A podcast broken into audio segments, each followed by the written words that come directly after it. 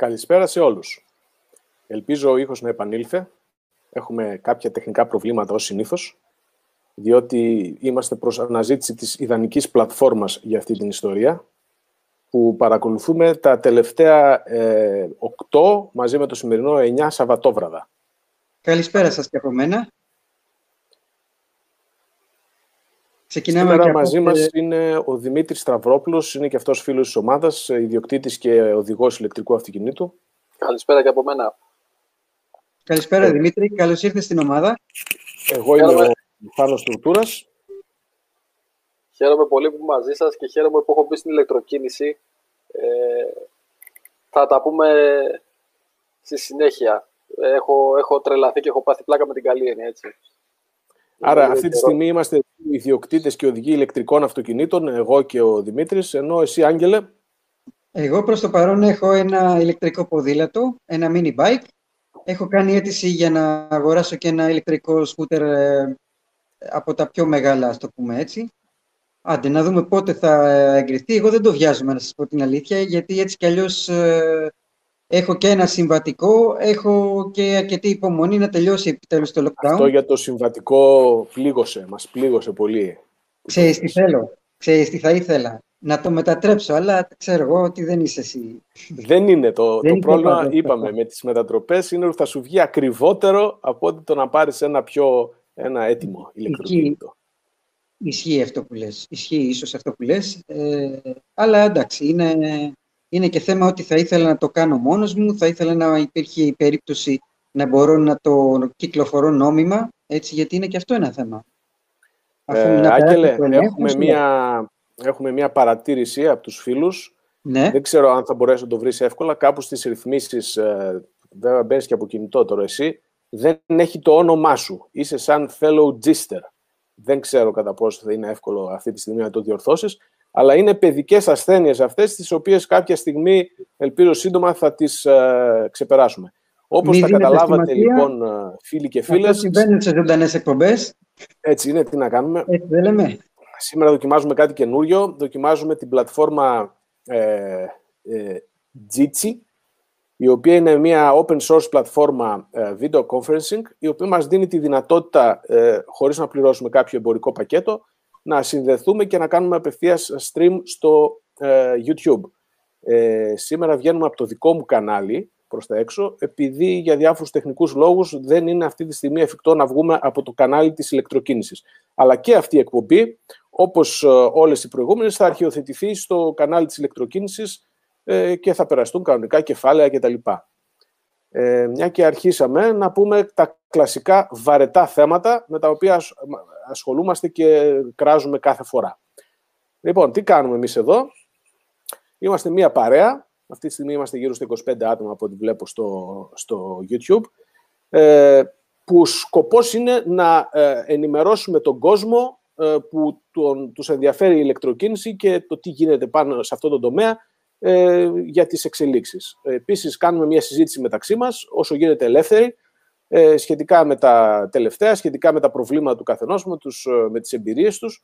Ε, είναι πολύ βασικό για να μπορέσουμε να γίνουμε περισσότεροι και να ενημερωθεί περισσότερος κόσμος και να μας παρακολουθήσουν και άλλοι φίλοι, οι οποίοι ενδεχομένως τους ενδιαφέρει, να μοιραστείτε αυτή τη στιγμή στο Facebook ή σε άλλα μέσα κοινωνικής δικτύωσης ε, το link της ζωντανής εκπομπής. Όπως ανέβηκε στην ομάδα της ηλεκτροκίνησης, το μοιραζόμαστε και ενδεχομένως ενημερώνονται φίλοι μας. Κάνουμε επίσης subscribe στη σελίδα στην, στο κανάλι της ηλεκτροκίνησης στο YouTube. Εννοείται ότι όποιος θέλει κάνει και στο δικό μου κανάλι, αν και από τότε που ξεκίνησε αυτή η ιστορία με το podcast αυτό της ηλεκτροκίνησης, επειδή εμένα προσωπικά μου, μου κλέβει αρκετό χρόνο από το Σαββατοκύριακο μέχρι να γίνει όλη αυτή η διαχείριση, έχω σταματήσει να ασχολούμαι με το δικό μου ε, προσωπικό κανάλι, στο οποίο ανεβάζω ηλεκτροκίνητα βίντεο και διάφορα άλλα ε, θέματα τεχνολογίας κτλ. Αλλά δεν είναι ε, επαγγελματικού επίπεδου ή δεν, δεν είμαι ο, ο κλασικός YouTuber που λέμε, όπως είναι κάποιοι άλλοι φίλοι εδώ που έχουν χίλιους και βάλες συνδρομητές. Ε, ήθελα λίγο να πω εισαγωγικά ότι επειδή υπήρξε μια γκρίνια το πρόσφατη στην, στην ομάδα, κατά κανόνα οι αναρτήσεις από επαγγελματίες του χώρου, επαγγελματίες του χώρου είναι αυτοί που ε, έχουν έσοδα από, το, από την δραστηριότητα της ηλεκτροκίνησης ε, καθώς επίσης και ε, κάποιοι δημοσιογράφοι που δραστηριοποιούνται καλύπτοντας τέτοια θέματα. Αυτές οι αναρτήσεις, κατά κανόνα, από τη διαχειριστική ομάδα ε, απαιτούν προέγκριση. Δηλαδή, δεν ανεβαίνουν όλα για να μην γίνεται κατάχρηση της ομάδας με διαφημίσεις και για να μην. Και επίσης προς τους επαγγελματίες, δεν θέλω να πω το εξής, το οποίο ε, πολλοί το αγνοούν. Όταν ανεβάζετε μια είδηση από το δικό σας ε, μέσο, δεν ανεβάζουμε ένα ξερό link και λέμε δείτε αυτό ή ένα ξερό link και λέμε επανάσταση κάνουμε μία περιγραφή της είδησης μία, σε μία παράγραφο για να ε, υπάρχει η αίσθηση αυτού που το διαβάζει ότι να αυτό είναι, με ενδιαφέρει, δεν με ενδιαφέρει. Δεν το κάνουμε δηλαδή μόνο και μόνο για να μπει ο άλλος και να κερδίσουμε κλικς. Ε, ένα τελευταίο εισαγωγικό. Να συμπληρώσω ότι ε, επίσης όταν ανεβάζουμε κάτι ε, είναι καλό όταν έχουμε και, κάποιες, ε, και κάποια σχόλια από κάτω να απαντούμε κιόλας. Όχι να ανεβάζουμε μόνο ένα link ξερό χωρίς να λέμε τίποτα και όταν έχουν κάποιες, ε, κάποια σχόλια από κάτω να τα αγνοούμε κιόλας. Σκοπός της ομάδας είναι να γίνεται συζήτηση, να λύνονται απορίες, γιατί αυτός είναι ο σκοπός της ομάδας, έτσι. Γι' αυτό προσπαθούμε στην ουσία να λύσουμε απορίες, Ακριβώς. να γκρεμίσουμε μύθους. Πρέπει Όλα να γίνεται συζήτηση. Ότι, κά, κάποια άλλη προσέγγιση δυστυχώς θεωρείται καθαρά διαφημιστικό και προς ε, αλίευση κλικς, που λέμε ε, στην καθομιλουμένη.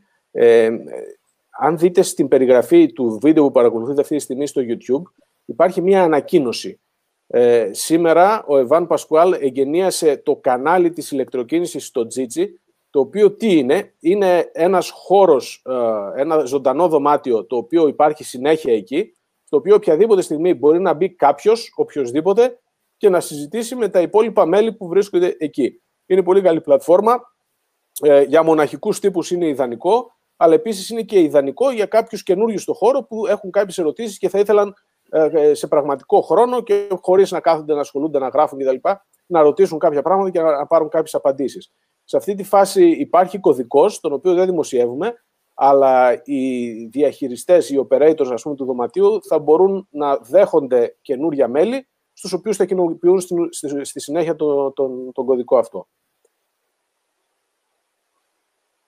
Διαβάζοντας το σημερινό σενάριο, δεν ξέρω αν κάποιος από τους φίλους, είτε εσύ Δημήτρη, βασικά να μας πει λίγο Δημήτρης για την εμπειρία του ε, στον χώρο της ηλεκτροκίνησης και θα πιάσουμε λίγο τα πράγματα με τη σειρά. Άγγελα, άνοιξε και εσύ λίγο το σενάριο, δες μήπως κάποια από αυτές τις, ε, ε, τις ειδήσεις θα ήθελες να, να αναφερθείς. Δημήτρη, πες μας καταρχήν ε, μερικά πράγματα για σένα. Πώς ξεκίνησες με την ηλεκτροκίνηση, πώς ε, αποφάσισες να πάρεις να, το... Να συμπληρώσω εδώ ότι ο Δημήτρης έχει και επαγγελματική σχέση, την οποία όμως θα μας την αποκαλύψει λίγο αργότερα. Ακριβώς. Αργότερα, δεν τα λέμε τώρα. Λόγω λοιπόν της επαγγελματικής μου ε, ιδιότητας, ε, όταν ε, στις πωλήσεις είμαι, μου ζητήθηκαν ε, κάποια πράγματα και είπαμε το αυτοκίνητο το οποίο θα κινούμε θα είναι ηλεκτροκίνητο. Ε, όταν λοιπόν εγώ πήρα, έχω το City Go, το σκότω το City Go, το οποίο είναι ένα μικρό αυτοκίνητο πόλης, το οποίο όταν μπήκα μέσα και πάτησα έτσι λίγο τον γκάζι να δω πώς φεύγει σε σχέση με τα συμβατικά αυτοκίνητα που έχω αλλάξει πάρα πολύ. Να φανταστώ ότι δεν σου γέμισε το μάτι, έτσι, εκ πρώτης όψεως, σαν αποδόσεις.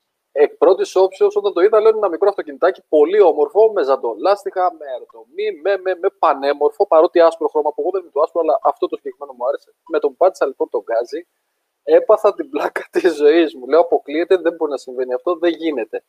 Έτσι λέω: Αυτό το μικρό αυτοκινητάκι να εκτινάσετε τόσο γρήγορα. Έπαθα πλάκα. Και λέω: Καταρχήν, ε, ε, ξέρεις, όταν έχεις συνηθίσει να οδηγήσει ένα αυτοκίνητο πολλά χρόνια ε, και με επιδόσεις, ακούς ένα θόρυβο ξαφνικά και δεν ακούς τίποτα και φεύγει. Ε, Λες κάτι γίνεται, κάτι, κάτι λάθος κάνω. Ε, ήταν τόσο εντυπωσιακό και η αλήθεια είναι τώρα το οδηγό το συγκεκριμένο αυτοκίνητο πάνω από 6 μήνες ε, μόνο καλά λόγια μπορώ να πω σε οποιοδήποτε θέλει να αγοράσει αυτοκίνητο. Του λέω μην αγοράσεις βενζίνη, μην αγοράσεις πετρέλαιο, μόνο ηλεκτροκίνητο. Μα είναι ακριβά. Υπάρχουν λύσεις, υπάρχουν τρόποι που μπορείς να αγοράσεις ένα αυτοκίνητο. Θεωρώ ότι αυτή τη στιγμή μόνο η απόσβεση που θα κάνεις μέσα από τη βενζίνη που θα χάλαγες, μέσα από τα σήματα, μέσα από τα σερβις, σε βάθος χρόνου, όχι απλά έχεις κερδίσει το μεγάλο ποσό που έχεις δώσει, ε, θεωρώ ότι έχεις βγάλει και έχεις βάλει και λεφτά στην τσέπη. Αυτή είναι η εικόνα μου, εμένα μέχρι τώρα τουλάχιστον. Έτσι. Και μιλάμε για ένα αυτοκίνητο το οποίο αυτή τη στιγμή μου δίνει εμένα αυτονομία το χειμώνα τώρα περίπου στα 200 χιλιόμετρα. Είμαι απόλυτα ικανοποιημένος. Δεν, δεν έχω να πω κάτι άλλο για αυτό το κομμάτι. Είμαι απόλυτα και εντυπωσιασμένος. Ναι, τα ηλεκτρικά αυτοκίνητα σαφώς έχουν κάποια χαρακτηριστικά τα οποία δεν απαντώνται στα συμβατικά, στα θερμικά όπως τα αποκαλούμε εμείς. Ναι. Ε, έχουν, έχουν τελείως διαφορετικά μηχανολογικά στοιχεία και εδώ ίσως θα μπορούσαμε να συνδέσουμε την πολύ καλή δουλειά που κάνει στην ομάδα της ηλεκτροκίνησης ο Λουκάς ο Μπαφατάκης, ο οποίος είναι στο χώρο, είναι μηχανολόγος μηχανικός ε, και μας έχει πλημμυρίσει, ανά δύο-τρεις μέρες ανεβάζει μία ανάρτηση ε, τεχνικής φύσεως. Ε, τη βδομάδα μας πέρασε, ε, συζητήσαμε θέματα μετά από δικές του αναρτήσεις για τον περιβαλλοντικό αντίκτυπο των μπαταριών. Για... Είναι πολύ ενδιαφέροντα αυτά που ανεβάζει. Για ε, είναι πραγματικά... τι έχει ανεβάσει; Ε, ένα, ας πούμε, είναι αυτό που είπες, περιβαλλοντικό αντίκτυπο που έχει, ξέρω εγώ, η παραγωγή μπαταριών ιόντων λιθίου ή διαφορές μεταξύ ενός συμβατικού οχήματος και ενός ηλεκτρικού. Ε, τι άλλο, το τελευταίο που συζητήθηκε και ανέβηκε σήμερα, αν δεν κάνω λάθος. Ναι, σήμερα, που είναι για το αν χρειάζονται, ήταν, ήταν κάτι που το είχαμε ξανά αναφέρει και για το οποίο ίσως πρέπει να αρχίσουμε να το ξαναβλέπουμε, για το αν χρειάζεται κυβότιο ταχυτήτων σε ένα ηλεκτρικό όχημα. Βέβαια είναι λίγο γενικότερο και σε τι είδους ηλεκτρικό όχημα χρειάζεται, αν χρειάζεται; Ε, λοιπόν, σχετικά με την ε, περιβαλλοντικό αντίκτυπο που έχει παραγωγή μπαταριών ιόντων λιθίου, ε, να πούμε ότι, καταρχήν, ξεκινάμε ότι τίποτε δεν είναι εντελώς πράσινο, όπως έχουμε ξαναπεί. Ακόμα και ένα ζευγάρι παπούτσια για να κατασκευαστεί χρειάζεται ε, κάποιο υλικό για να γίνει, χρειάζεται ενέργεια, χρειάζεται εργατορές και όλα αυτά έχουν και το αντίκτυπό τους στο περιβάλλον. Ε, όταν συγκρίνουμε λοιπόν ε, την παραγωγή μιας μπαταρίας, πρέπει να συγκρίνουμε και αντίστοιχα την παραγωγή του καυσίμου. Και τι εκλείει αυτό όταν, όταν εκλειθεί στο περιβάλλον μετά την καύση. Λοιπόν, αρκετοί φίλοι αναφέρονται στον αρνητικό περιβαλλοντικό αντίτυπο που έχει η παραγωγή μπαταριών. Ε, για να δούμε κατά πόσο ισχύει αυτό σύμφωνα με ό,τι γράφει ο φίλος μας. Οι μελέτες... Ε, το θέμα σε έχει απασχολήσει ποτέ; Ναι, για πες, Δημήτρη. Συγγνώμη, δεν σε, δεν σε άκουσα καθαρά. Το θέμα αυτό σε έχει απασχολήσει ποτέ, του περιβαλλοντικού αντίκτυπου της μπαταρίας; Η αλήθεια είναι ότι έχω ακούσει πολλά, περιμένω να καταλήξω. Γιατί έχω ακούσει όσον αφορά για την, ε, το να βγει ε, τα ιόντα λιθίου να βγουν ε, μέσα από το υπογείο από τη θάλασσα, τι καταστροφή κάνουν στον υπόγειο θαλάσσιο κτλ. Ε, σε σχέση με το, με το καυσαέριο ουσιαστικά που δημιουργούν με τους ρήπους των αυτοκινήτων συμβατικών, προσπαθώ ακόμα δεν έχω καταλήξει, να σου πω την αλήθεια. Θέλω να πιστεύω, πραγματικά στο λέω, θέλω να πιστεύω ότι δεν είναι τόσο μεγάλο το κακό των ε, μπαταριών. Δεν είμαι ακόμα γνώσης του θέματος. Ακόμα μαθαίνω, σε αυτό το κομμάτι τουλάχιστον. Έτσι. Και περιμένω ουσιαστικά να δω ε, πόσο σημαντικό θα είναι, αν είναι τόσο σημαντική αυτή η αλλαγή, για μένα είναι ακόμα ένα κίνητρο ναι. παραπάνω για οποιονδήποτε. Ήταν πολύ καλό θέμα αυτό. Ε, έγινε πολύ καλή να πω, να πω πολύ απλά ότι το πρόβλημα δεν είναι τόσο πολύ το λίθιο, ε, το οποίο μάλιστα εξάγεται σε αλικές σε ρήμους που έχουν αλάτι όπως είναι στη Βολιβία και σε άλλα μέρη και εξάγεται εύκολα χωρίς να, να χρειάζεται ας το πούμε έτσι να σκαφτούν ολόκληρα βουνά και τέτοια πράγματα. Είναι άλλα μέταλλα τα οποία είναι το πρόβλημα. Επίσης, οι μπαταρίες, όπως ξέρουμε, ε, μπορούν να αποκτήσουν μια δεύτερη ζωή σαν στατική αποθήκευση ενέργειας και αν και όταν κάποια στιγμή δεν μπορούν να προσφέρουν τίποτα ιδιαίτερο, τότε είναι καλό να ανακυκλώνονται. Και προς αυτή την κατεύθυνση έχουν στραφεί οι εταιρείες. Ε, υπάρχουν ήδη δραστηριότητες σε αυτό το τομέα. Ε, επίσης, ο Λουκάς ανέβασε πολύ ωραίες ε, μηχανολογικές συγκρίσεις μεταξύ ισχύως ενός δυνατού ηλεκτρικού και ενός ε, δυνατού θερμικού. Ε, κάνει ολόκληρη ανάλυση. Όποιος θέλει μπορεί και να, να μπει και να δει το, τι συμβαίνει σε αυτό το, σε αυτό το θέμα. Ε, το θέμα των ταχυτήτων, αν χρειάζονται σχέσεις στο κυβότιο μετάδοσης των ηλεκτρικών αυτοκινήτων, το οποίο, όπως είπες και εσύ, Άγγελ, έχεις συζητηθεί αρκετές φορές. Ε, υπάρχει πάρα πολλή πληροφορία σε αυτές τις αναρτήσεις του Λουκά. Και εγώ προσωπικά, ε, επειδή μου αρέσουν, αλλά δεν προλαβαίνω να τα παρακολουθώ τόσο κοντά, θα τον παρακαλούσα ίσως να μειώσει λίγο τον, τον ρυθμό, γιατί μα, μας βομβαρδίζει συνεχώς και μάλιστα από ό,τι βλέπω σαν, ε, ε σαν επί, επίλογος για τις αναρτήσεις του Λουκά θα ήθελα να πω ότι στο evdata.gr το οποίο ο ίδιος αναπτύσσει επιτέλους πρόσθεσε και τα Τέσλα τα οποία του το λέμε εδώ και ένα χρόνο περίπου ε, ξεκίνησε μία προσπάθεια ε, ε, ανάρτησης στα ελληνικά των χαρακτηριστικών των ηλεκτρικών μοντέλων αλλά είχε αφήσει τα Τέσλα για το τέλος επειδή είναι ε, στο τέλος της αλφαβήτα. Να τον καλέσουμε κάποια μέρα στο live. Δεν θα τη γλιτώσει με τίποτα. Εννοείται. Λοιπόν, ε, επόμενο θέμα το οποίο μας απασχόλησε και είχε αρκετό ενδιαφέρον στην ομάδα ήταν το θέμα του vehicle to grid, vehicle to home, ε, με τον καιρό τον άσχημο που είχαν στο Τέξας ε, το, την προηγούμενη, το προηγούμενο χρονικό διάστημα, υπήρξαν κάποιοι που σύνδεσαν τα Τέσλα τους και τα χρησιμοποίησαν σαν μπαταρίες για το σπίτι τους, ε, μέχρι που διαπίστωσαν ότι κάνοντας κάτι τέτοιο ε, βγαίνουν εκτός εγγύησης τα αυτοκίνητα. Ποια είναι η αίσθησή σου, Άγγελε, σένα; Το έχω πει και παλιότερα ότι και ίσως ε, κάποιοι φίλοι της Τέσλα να μην το, να θεωρούν ότι έχω άλλα κίνητρα, αλλά η Τέσλα θεωρώ ότι ακολουθεί ένα μοντέλο που ταιριάζει περισσότερο στην Apple. Δεν θέλει να, να βάζει χέρι, ας το πούμε έτσι, στα μηχανήματα της, όπως τα θεωρεί, ακόμα και αφού τα έχεις αγοράσει. Έχει αρκετές ασφαλιστικές δικλείδες ε, τα οποία, με τις οποίες έχει προειδοποιήσει τους οδηγούς. Είναι σε, στα συμφωνητικά αγορά, τα οποία κανένας δεν διαβάζει, γιατί είναι ολόκληρη τόμη. Είναι, είναι πάρα πολλές σελίδες όλα αυτά, αλλά είναι τα ψηλά γράμματα που λέμε ότι δεν θέλει ανεξάρτητους επισκευαστές στα οχήματά της, δεν θέλει να βάζει χέρι, δεν θέλει να κάνεις πράγματα τα οποία δεν έχουν προβλέψει. Ε, στη συγκεκριμένη περίπτωση, όπως είπες, ε, υπήρξε η ανάγκη αυτή ένας άνθρωπος να τροφοδοτήσει δύο-τρεις συσκευές. Το ψυγείο του καταρχήν. Και πώς γίνεται αυτό; Και πώς γίνεται αυτό; Δημήτρη, το ξέρεις ότι γίνεται αυτό και μάλιστα ακόμα και στα θερμικά αυτοκίνητα; Το ξέρω, το ξέρω. Το γνωρίζω. Πώς, ε, πώς θα μπορούσες να το κάνεις εσύ αν υπήρξε, υπήρχε ανάγκη για κάτι τέτοιο; Ω, δεν θα γνώριζα πώς να το κάνω, γνωρίζω ότι γίνεται. Ναι. Αλλά δεν γνωρίζω πώς να το κάνω. Αυτό λοιπόν γίνεται χρησιμοποιώντας την 12V μπαταρία του αυτοκινήτου, ε, είτε ηλεκτρικού είτε θερμικού, ε, για να λειτουργήσουμε ένα inverter το οποίο στη συνέχεια θα μας δώσει 220 volt πάνω στο inverter θα, στο οποίο inverter θα, θα συνδέσουμε κάποιες συσκευές. Αυτή, αυτός είναι ένας μεσοβέζικος τρόπος ο οποίος χρησιμοποιείται ακόμα και σήμερα, ακόμα και στα θερμικά αυτοκίνητα, προκειμένου να μπορέσει κανείς να τροφοδοτήσει κανονικές συσκευές από την μπαταρία του αυτοκινήτου. Όμως, ποια είναι η διαφορά μεταξύ ε, θερμικού και ηλεκτρικού αυτοκινήτου; Ε, την μπαταρία αυτή τη 12V, από την οποία παίρνει ενέργεια το inverter για να μετατρέψει σε 220V για τις συσκευές μας, ε, κάποιος πρέπει να τη φορτίσει.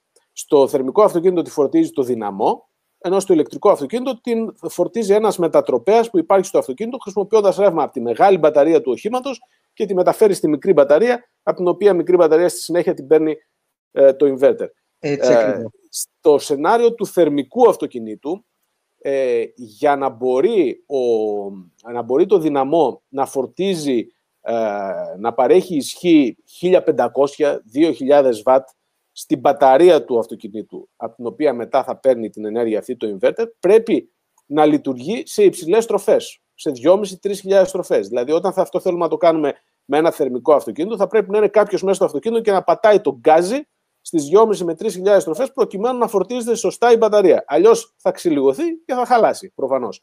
Ε, αντίθετα, τα ηλεκτρικά αυτοκίνητα έχουν κατά κανόνα περίπου στα 2 κιλοβάτ μετατροπέα από την μεγάλη τους μπαταρία στην 12V. Πράγμα που σημαίνει ότι 1500 βατ συνεχούς φορτίου μπορεί, μπορεί άνετα ένα ηλεκτρικό αυτοκίνητο μέσω αυτής της μεσοβέζικης λύσης να παρέχει στις συσκευές μας.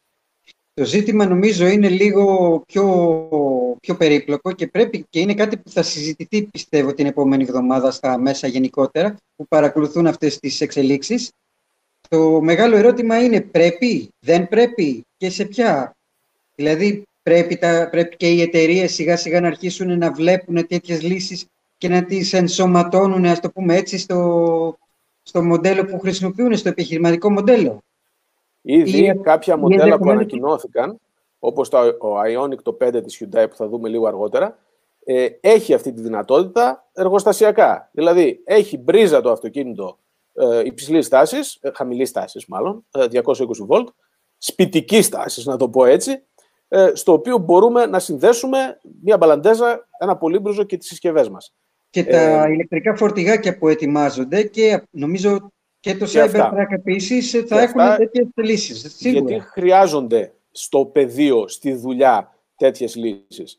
Ε, η τεχνολογία αυτή εδώ και πολλά χρόνια δοκιμάζεται με τη σωστή της διάσταση, η οποία σωστή της διάσταση ποια είναι, να μπορείς να συνδέεις το αυτοκίνητό σου απευθείας στο δίκτυο ή απευθείας στο σπίτι σου μέσω ε, σχετικού σταθμού φόρτισης ε, αμφίδρομης επικοινωνίας και αμφίδρομης ναι. κατεύθυνσης της ηλεκτρικής ενέργειας, ε, με αποτέλεσμα το αυτοκίνητο είτε να παροχετεύει την ενέργεια στο σπίτι με τη μέγιστη ισχύ που μπορεί, που είναι πολύ μεγάλη η μέγιστη ισχύ που μπορεί να παρέχει μια μπαταρία ενός αυτοκινήτου, γιατί ε, καταλαβαίνετε ότι για να έχει αυτές τις επιταχύσεις μιλάμε για 100 κιλοβάτ ε, ισχύ και βάλε δηλαδή, ε, είτε να λειτουργεί σαν τμήμα του δικτύου χρησιμοποιώντας την μπαταρία του αυτοκινήτου σαν βραχυπρόθεσμη αποθήκευση για, για την ηλεκτρική ενέργεια. Αυτό λέγεται vehicle to grid, από το όχημα δηλαδή προς το δίκτυο, το οποίο τα επόμενα χρόνια εγώ προσωπικά πιστεύω θα αναπτυχθεί αρκετά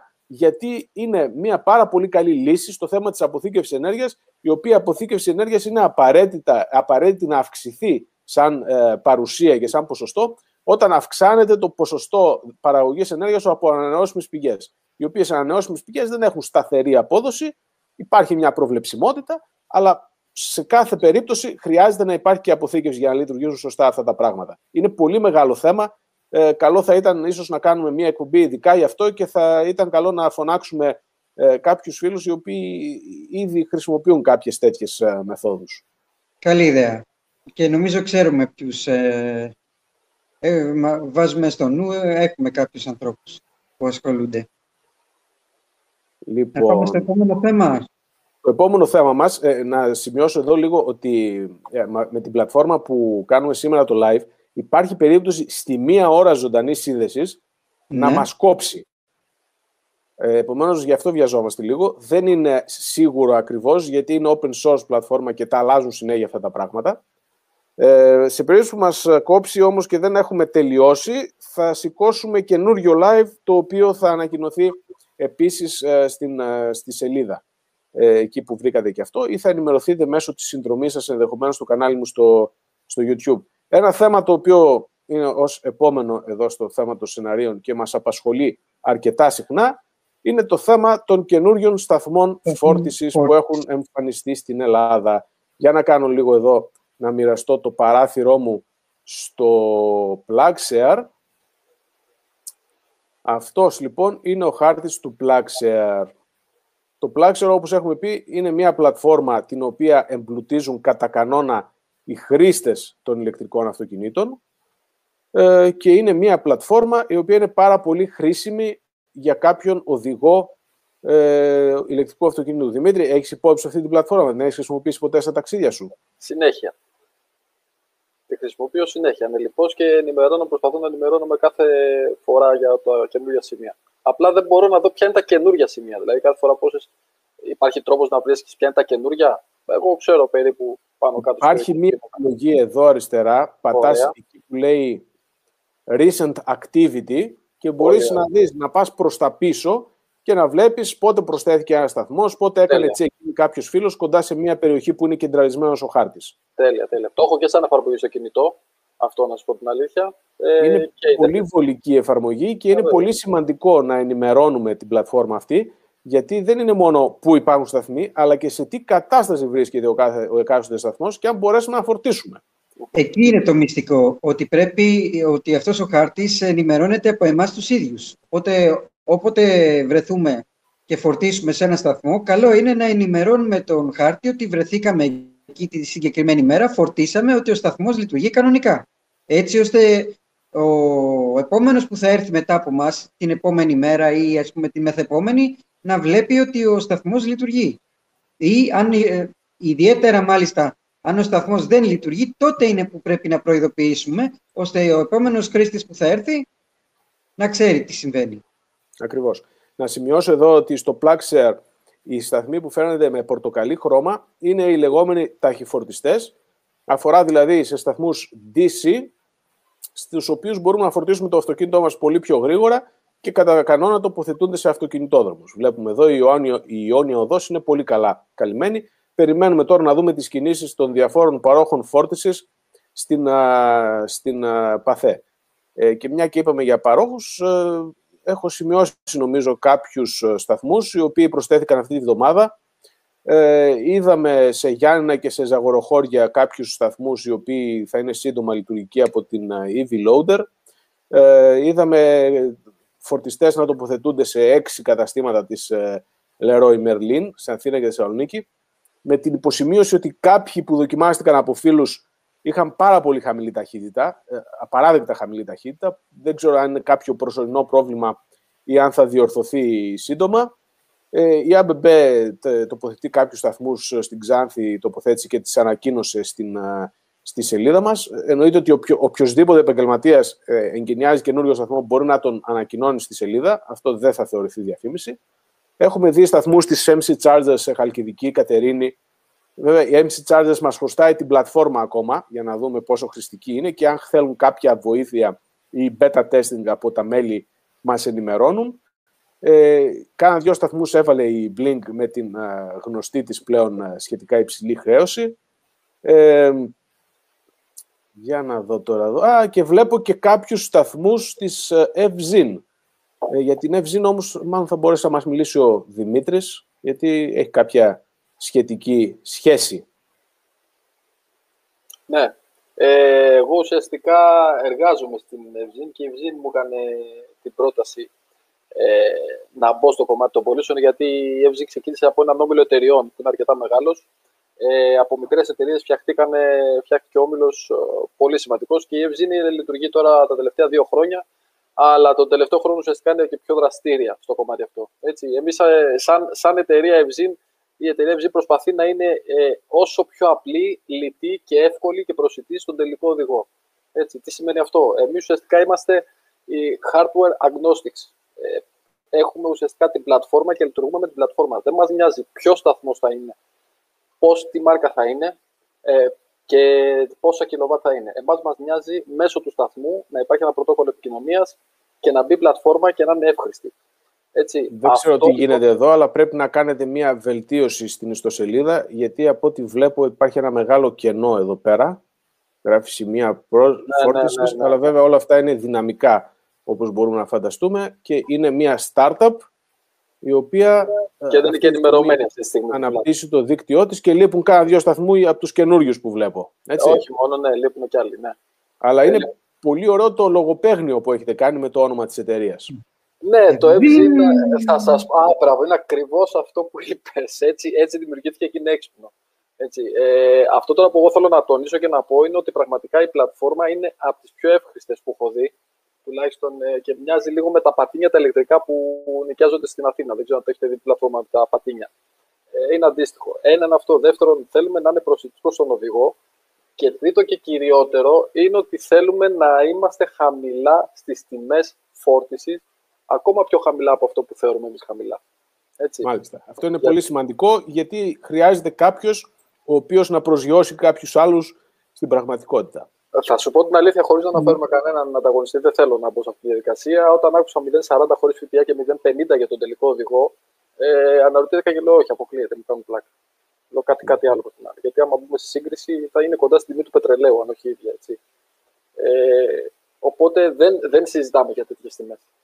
Εμείς... Να σημειώσω λίγο ότι εννοείται πως άλλη θα είναι η χρέωση ε, για φόρτιση αυτοκινήτου στο σπίτι με φτηνό νυχτερινό ρεύμα ενώ κοιμόμαστε και άλλη θα είναι η χρέωση ενός ηλεκτρικού αυτοκινήτου ε, σε έναν δημόσιο σταθμό στον οποίο στην ουσία πληρώνεις υπηρεσία ή σε ένα σταθμό ταχυφορτιστή στον οποίο επίσης πληρώνεις υπηρεσία και είναι διαφορετική η παροχή γιατί είναι πολύ πιο γρήγορη κτλ. Αλλά αυτή τη στιγμή, σε αυτή τη φάση που είναι η ανάπτυξη της ηλεκτροκίνησης στην Ελλάδα, αυτό που πρέπει να καταλάβουν όλοι ε, είναι ότι ε, ενδεχομένως κάποιος οδηγός που δεν έχει σίγουρη τη φόρτιση στο σπίτι και ενδιαφέρεται, θα μπορούσε να, ε, να στοιχηματίσει στο ότι υπάρχει δημόσια φόρτιση. Όταν η δημόσια φόρτιση έχει την ίδια τιμή με τη βενζίνη, δεν υπάρχει περίπτωση να κάνει αυτό το βήμα, έτσι δεν είναι. Έτσι, έτσι. Θα σου πω ένα παράδειγμα χαρακτηριστικό. Ψάχνοντας για καινούριους πελάτες, ουσιαστικά ειδικά σε σταθμούς φόρτισης, γεννά και τους λέω: Θέλετε να βάλετε σταθμό φόρτισης, να έρχονται πελάτες να φορτίσουν και μου απαντάνε όλοι. Μα δεν έρχονται ηλεκτρικά αυτοκίνητα σε μένα. Και το απαντάω. Εννοείται ότι δεν θα έρθουν ηλεκτρικά αυτοκίνητα σε σένα, γιατί δεν έχει σταθμό φόρτισης. Κάποιος του, ίδιο... τους εξηγώ ότι κάποιος που έχει ηλεκτροκίνητο θα ψάξει να βρει πού υπάρχει σταθμός φόρτισης. Δεν το καταλαβαίνω. Το, το, ίδιο το, ίδιο ακριβώς συζητούσα με ένα, με ένα πρατήριο βενζίνης, όπου του είπα, του πρότεινα να βάλει ένα σταθμό φόρτισης και μου είπε ότι δεν κυκλοφορούν λέει, ηλεκτρικά αυτοκίνητα. Λέω φυσικά και κυκλοφορούν, δεν μπορείς να τα ξεχωρίσεις γιατί είναι όμοια με τα συμβατικά αν εξαιρέσεις το i3 και τα Tesla. Α, τα Tesla μου λέει, ναι, τα Tesla τα ξέρω. Ναι, ναι, ναι. Ε, λέω και τα i3 τα ξέρεις, απλά δεν τα βλέπεις να σταματάνε στο, στο βενζίνα δικό σου και είναι πολύ λογικό. Άμα είναι... βάλεις όμως σταθμό θα δεις ότι είναι πολύ περισσότερα από όσα φαντάζεσαι. Συμμετείχα σε ένα συνέδριο πριν από κάτι μήνες που ήταν και από το Βέλγιο και από την Ολλανδία ε, και υπουργοί κιόλας πάνω στην ηλεκτροκίνηση που είχαν συμμετάσχει και ήταν οργανωτές. Και μας είπαν είναι, ακόμα στην Ελλάδα είναι όπω η κότα και το αυγό. Γυρνάνε και λένε οι οδηγοί πώς να αγοράσω ηλεκτροκίνητο από τη στιγμή που δεν υπάρχουν τόσο πολλοί σταθμοί γύρω μου. Και γυρνάνε οι ιδιοκτήτες των σημείων υποψήφοι που τους λέμε βάλε σημεία φόρτισης και μας λένε πώς να βάλω αφού δεν υπάρχουν αρκετά ηλεκτροκίνητα. Ναι, αλλά πρέπει να στηθεί μια πλατφόρμα, πρέπει να στηθεί ένας χρόνος και ε, συνολικός χώρος φορτίσεων για να μπορεί να πει και να είναι σίγουρος ένας οδηγός ότι όπου και να πάω δεν θα έχω θέμα. Για αυτό για μένα αυτή η ουσία.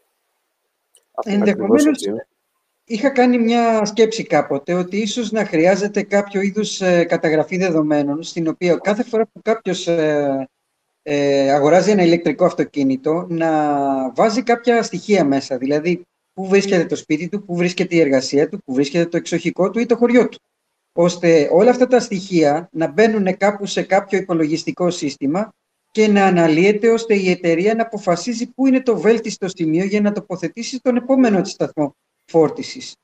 Με βάση βέβαια όχι τα στοιχεία μόνο ενός χρήστη, αλλά όλων όσων έχουν μπει τελευταία. Ναι. Ναι, δεν είναι τόσο απλό. Είναι Σίγουρα. Λίγο... Ναι, είναι, Σίγουρα. είναι είναι μια αρχική μου σκέψη, αλλά σίγουρα ε, είναι πολύ πιο πολύπλοκο από ό,τι λέω εγώ τώρα, ας πούμε. Παιδιά, ξέρει κανείς τι είναι αυτό; Αυτό πρέπει να είναι κάποιο από τα αυτοκίνητα της δεκαετίας του 70 που ήταν έτσι σαν cyber έτσι, Αυτό που λέτε πολύ σφηνοειδή, πολύ... είναι ένα concept της Hyundai το 1974 το οποίο concept της Hyundai αποτέλεσε τον, ε, την ιδέα για να προχωρήσουν πλέον σε αυτό. Δεν ξέρω, βλέπετε κάποια σχέση. Εγώ θα έλεγα ότι έχει κάποια, κάποια κοινά στοιχεία. Τι είναι αυτό λοιπόν, Άγγελε; Αυτό είναι το Hyundai Ioniq 5, το οποίο εμφανισιακά, εγώ το λέω Cybercar, Θυμίζει κάτι από εκείνα τα αυτοκίνητα της δεκαετίας του 70 που ήταν έτσι σφινοειδές και με ακμές και, με, και έτσι αρκετά φουτουριστικά και αεροδυναμικά. Αν και το παρακάνανε λίγο με, το, με τη σφίνα μπροστά. Ναι. Αυτό είναι κάτι ενδιάμεσο. Δηλαδή δεν το λες και πολύ σφινοειδές, οι ακμές δεν είναι τελείως κοφτερές, αλλά είναι κάτι ενδιάμεσο. Έχει και τις καμπύλες του, έχει και τις ακμές του, έχει και το Πολύ ωραίο αυτοκίνητο, πολύ εντυπωσιακό και με πάρα πολύ ναι. καλά χαρακτηριστικά. Είναι ένα από τα αυτοκίνητα που περιμένουμε και ανακοινώθηκε. Ε, είναι πολύ κοντά στο concept και είναι πάρα πολύ ενδιαφέρον. Βέβαια είναι σχετικά ακριβό. Είναι στην ίδια κατηγορία με το Model Y, αλλά είναι 20% περίπου πιο ακριβό από το Model Y. Οπότε θα δούμε πώς θα πάει όταν ξεκινήσει η παραγωγή του, που νομίζω την περιμένουμε μέσα στο 21 ή στο 22. Δεν ξέρω ακριβώς.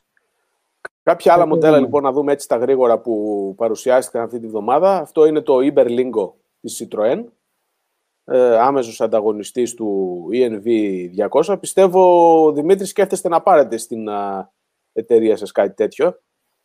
Στην εταιρεία μας θα πάρουμε σίγουρα γιατί έχουμε και άλλη μια εταιρεία που είναι και logistic, οπότε σκεφτόμαστε πολύ πιο μακριά έτσι, ε, όσον αφορά το κομμάτι της διακίνησης. Ναι, εννοείται. εννοείται, εννοείται. Ναι, για επαγγελματίες και τέτοιου είδους ε, δραστηριότητες, ε, αυτά τα ηλεκτρικά αυτοκίνητα είναι εξαιρετικά ε, συμφέρον, έχουν μεγάλο, πολύ μεγάλο συμφέρον οικονομικό. Βέβαια, μια εταιρεία περνάει όλα τα έξοδα χρήσης ενός ε, θερμικού αυτοκινήτου στα έξοδά της, με τον ίδιο τρόπο ακριβώς όμως μπορεί να περάσει και τα έξοδα απόκτησης ενός τέτοιου αυτοκινήτου, το οποίο είναι πάρα πολύ ωραίο θέμα και θα το συζητήσουμε και σε επόμενες εκπομπές με φίλους που έχουν καλύτερη εξειδίκευση σε αυτό. Αυτό δεν είναι ρε, Άγγελε. Αυτό είναι μια ελληνική δημιουργία. Είναι στην ουσία βασίζεται στο, σε ένα σασί από το City Coco, ένα δημοφιλές ε, σκουτεροπατίνι θα το έλεγα, το οποίο φανταστείτε ότι έχει αυτές τις χοντρές ρόδες, έχει το πάτωμα που βλέπουμε που βρίσκεται και η μπαταρία και τη σέλα επάνω. Όλα τα υπόλοιπα τα έχει αλλάξει ένα σχεδιαστικό οίκος του Νίκος Μανάφης ε, Design, και έχει προσθέσει αυτό το κεντρικό λευκό χώρο, ο οποίος είναι χώρος για διάφορα αντικείμενα και πράγματα. Ενδεχομένως εκεί μέσα να έχει στριμώξει και κάποια μπαταρία ή κάποια άλλα πράγματα. Έχει βάλει κάποια μπαταρία και λειτουργεί και σαν αεροδυναμικό βοήθημα, να φανταστώ. Ναι, ναι. Και η θέση οδήγησης είναι σκεφτή έτσι ώστε να είναι πιο αεροδυναμικό. Και αυτό κολλάει και με αυτό. Και αυτό είναι ένα ηλεκτρικό όχημα από ποια εταιρεία, από την Xiaomi. από την από την Xiaomi, η οποία φαίνεται πως ενδιαφέρεται να μπει και στο χώρο των ηλεκτρικών οχημάτων. Έχει μπει δηλαδή ήδη με τα μικρά ηλεκτρικά πατίνια και ποδήλατα και τέτοια. Και από τις παντόφλες η Xiaomi πλέον θα κατασκευάζει και ηλεκτρικά αυτοκίνητα. Όπως και ακούγεται και για τη Huawei. Μάλιστα. Επομένως, δεν το συζητάμε είναι, ένα πλέον, είναι πλέον τα ηλεκτρικά αυτοκίνητα ένα πλήρως ε, consumer προϊόν, άρα έχει λήξει, παιδιά, το, ε, το θέμα. Εκεί πάει ε, ο κόσμος, κινούνται όλοι μαζί. Βέβαια, ε, το σχέδιο αυτό της Xiaomi έχει κλασική χαρακτηριστική κινέζικη νοοτροπία και λογική, αλλά τι να κάνουμε, έχουν διαφορετική κουλτούρα και διαφορετική υποκειμενικότητα στο θέμα της, του design και του όμορφου. Θα μπουν, θα μπουν και αυτοί που θα πάει, γιατί δεν στοχεύουν μόνο. Στοχεύουν πολύ στην ευρωπαϊκή αγορά και όχι μόνο. Έτσι, συγκεκριμένη εταιρεία. Επόμενο θέμα, Άγγελε, τι έχουμε; Επόμενο θέμα, κόστος μετακίνησης ηλεκτρικού αυτοκινήτου. Ε, συγκεκριμένα Model 3 από τον Γιώργο Καρακατσάνη, ο οποίος υπολόγισε ότι ένα ευρώ και 60 λεπτά στα 100 χιλιόμετρα μετά από 1800 χιλιόμετρα εν μέσω καραντίνας. Μάλιστα. Από καθόλου άσχημα. Είναι αυτό που λέμε πάντα, ότι το κόστος είναι περίπου 1,5 ευρώ στα 100 χιλιόμετρα. Περίπου εκεί, ναι. Από το ε... φίλο Ελευθέριο Δημήτριο Πετρίδη ενημέρωσε ότι 6.400 χιλιόμετρα εξοικονόμησε, ε, σε αυτά τα χιλιόμετρα εξοικονόμησε περίπου 640 ευρώ σε βενζίνη και 280 ευρώ σε τέλη. Μάλιστα. Βέβαια, να πούμε ότι ο φίλος μας έχει ε, επενδύσει σε ένα ε, μικρό ηλεκτρικό αυτοκίνητο, αλλά ταυτόχρονα έχει τοποθετήσει, έχει εγκαταστήσει και ένα ε, φωτοβολταϊκό σύστημα net metering. Έκανε δηλαδή δύο πράσινες επενδύσεις που λέμε και υπολόγισε ότι για την εκάστοτε πράσινη επένδυση ε, με βάση τα σημερινά στοιχεία κίνησης και χρήσης του ηλεκτρικού αυτοκινήτου θα κάνει απόσβεση της επένδυσής τους περίπου σε 6 ή 7 χρόνια. Ε, βέβαια υπάρχουν διάφορες ε, φωνές στην ομάδα και αυτό συζητήθηκε αρκετά ε, σχετικά με το κατά πόσον ένας ιδιώτης μπορεί να μιλάει για απόσβεση μιας τέτοιου είδους επένδυσης, αλλά αυτό είναι ένα άλλο θέμα το οποίο έχει να κάνει με πώς βλέπει ο καθένας τα οικονομικά του και αν έχει λογική ε, το θέμα αυτό της απόσβεσης. Για μένα έχει, αλλά υπάρχουν και κάποιοι που λένε ότι δεν πρέπει να το βλέπουμε έτσι. Νομίζω ότι αργά ή γρήγορα θα ανακαλύψει και άλλα πράγματα εκτός από το, ο φίλος μας, εκτός από το οικονομικό όφελος. Ε, το... Πράγματα τα οποία ανακαλύπτουν οι οδηγοί των ηλεκτρικών σιγά σιγά καθώς ε, χρησιμοποιούν ένα αυτοκίνητο. Να, να τονίσω μόνο, μόνο ο χρόνος. Μην ξεχνάμε, δεν είναι μόνο τα κόστη. Ο χρόνος που κερδίζεις. Να μην πας στο αμάξι για σέρβις να μην πας στο αμάξι για βενζίνη, να σταματήσεις κτλ. Θέλω να σου πω ότι φορτίζοντά το σε χρόνο που μπορείς να οργανώσεις, κερδίζεις χρόνο. Ο χρόνος είναι και αυτός χρήμα. Συμμετέχω σε κάποιες συζητήσεις στο insomnia.gr. Ε, είναι ένα, ε, μια ιστοσελίδα τεχνολογίας. Ε, βέβαια, δυστυχώς, τα τελευταία χρόνια έχει καταλήξει η ιστοσελίδα αγγελιών. αλλά το βασικό αρνητικό των ηλεκτρικών αυτοκινήτων που καταλήγουν να ισχυρίζονται εκεί οι φίλοι είναι ότι χάνεις χρόνο με το ηλεκτρικό αυτοκίνητο. Χάνεις χρόνο γιατί πρέπει να το φορτίζεις. Αυτά τα παιδιά δεν κοιμούνται το βράδυ, μάλλον, ε, συνεχώς κυκλοφορούν με το αυτοκίνητο. Δεν ξέρω, είναι όλοι επαγγελματίες οδηγοί. Δεν ξέρω τι ακριβώς συμβαίνει. Τώρα στο 24ωρο κυκλοφορούν ναι, με το κάτι αυτοκίνητο. τέτοιο συμβαίνει. Πώς γίνεται να χάνεις χρόνο όταν το αυτοκίνητο κάθε πρωί που θα φύγεις από το σπίτι είναι γεμάτο να κάνει 200, 300, 400 χιλιόμετρα ανάλογα με το μοντέλο; Χάνεις χρόνο, λέει, αυτό... γιατί όταν χρειαστεί να πας κάπου εκδρομή ή να κάνεις μια μεγάλη διαδρομή, ε, δηλαδή μια, δυο φορές, τρεις φορές το μήνα ή μια φορά το χρόνο πλέον, όπως ναι, ναι, είναι ναι, η κατάσταση. Ναι, θα χρειαστεί να σταματήσεις για 20 λεπτά. Που θα σταματήσεις ούτως. Θα σταματήσεις να πιεις καφέ και να, να, να πας στην ανάγκη, ας Ναι, ούτως ή άλλως. Άρα δεν έχεις δίκιο, αλλά... Δημήτρη. Αυτοί εκεί μέσα ξέρω. ναι, ναι, ναι. Και όχι μόνο αυτό, αλλά το αυτοκίνητο που θα πας το πρωί να το ξεκινήσεις, ε, είτε είναι χειμώνας είτε είναι καλοκαίρι, είναι ζεστό ήδη όταν είναι, όταν είναι χειμώνας. Το προγραμματίζεις να, είναι, να έχει ζεστάνει την καμπίνα του από πριν το ίδιο και το καλοκαίρι το έχεις ε, ενεργοποιήσει τον κλιματισμό προτού ακόμα φτάσεις στο αυτοκίνητο και φτάνεις σε μια καμπίνα που είναι δροσερή και ξεκινάς ε, την ημέρα σου κατευθείαν χωρίς να περιμένεις να ζεστάνει το καλοριφέρ ή το οτιδήποτε. Είναι κάποια πράγματα δηλαδή που τα ανακαλύπτεις στην πορεία. Γι' αυτό και οι περισσότεροι, το 90 παραπάνω από το 90% των οδηγών που, έχουν, που χρησιμοποιούν ηλεκτρικό αυτοκίνητο δεν πρόκειται να ξαναγυρίσουν σε εσωτερική κάρτα. Αυτό μου έλεγες Δημήτρη χθες. Αυτό έλεγα, έκανα αυτή την κουβέντα. Υπάρχει τόσο μεγάλη άγνοια. Προσπαθώ όσους ξέρω και δεν ξέρω να τους παίρνω μια βόλτα στο αμάξι να δούνε τι και πώς. Αλλά και πάλι παίρνει μια πολύ μικρή γεύση. Όταν δεν το ναι. οδηγείς και δεν το έχεις σε καθημερινή βάση στο αυτοκίνητο να καταλάβεις ποια είναι τα ωφέλη, δεν καταλαβαίνεις πραγματικά την αξία αυτού που έχεις. Γυρνάει ένας φίλος μου, ο οποίος δεν έχει οικονομικό θέμα και γυρνάει και μου λέει: Θέλω να πάρω ένα αυτοκίνητο. Του λέω: Θα πάρεις ηλεκτρικό. Καλά, μου λέει: Με κοροϊδεύεις. Λέω: Γιατί; Λέει: ε, Είναι αμάξι, μου λέει αυτό. Λέω: Τι εννοείς; Μου λέει: Δεν είναι όπως τα κανονικά τα συμβατικά. Λέω: Έλα μια στιγμούλα μαζί μου, πάμε μια βόλτα, οδήγησε το εσύ και έλα πες μου μετά. Λοιπόν, το οδήγησε περίπου 15 λεπτά. Κατεβαίνει και μου λέει: Πάω να κλείσω ηλεκτροκίνητο. Α, του λέω τώρα, αλλάξεις γνώμη. Μου λέει: Δεν το περίμενα. Είσαι μέγιστο πρεσβευτή δηλαδή. Εσένα σε θέλουμε να είσαι πιο ενεργός στην ομάδα. εγώ βάζω κόσμος στο αμάξι μόνο και μόνο αυτό γιατί πραγματικά υπάρχει άγνοια. Η αλήθεια είναι ότι και εγώ ήμουν έτσι στην αρχή. Όχι ότι τα έλεγα δεν υπάρχει περίπτωση, αλλά έλεγα ότι είμαι περίεργος να δω πώς λειτουργούν. Έχουμε την τεχνολογία στα χέρια μας και δεν τη χρησιμοποιούμε και δεν την εκμεταλλευόμαστε. Εγώ αυτό καταλαβαίνω. είναι φοβερό. Είναι φοβερό αυτό που συμβαίνει. Η πλήρη άγνοια. Όταν σου λέω πλήρη άγνοια, πλήρη άγνοια. Και για μένα είναι, ε, το έχω πει ότι ε, και το επόμενο μου αυτοκίνητο πάλι ηλεκτρικό θα είναι. Μεταχειρισμένο, καινούριο, θα την βρω την ακριβώ και θα πάρω ηλεκτρικό. Δεν υπάρχει. Και μήπως όμως το επόμενο αυτοκίνητό σου είναι μετατροπή, γιατί τι βλέπουμε εδώ πέρα, νομίζω ότι βλέπουμε κάτι ενδιαφέρον. Οπα. Αχα. Εσύ τα ξέρεις αυτά, Άγγελε, ακούμε. Λοιπόν, ε, πού είναι όμως, δεν τον βλέπω στο, Πρώτο τελευταίο. Το σενάριο. Πρώτο τελευταίο. Ναι, βέβαια.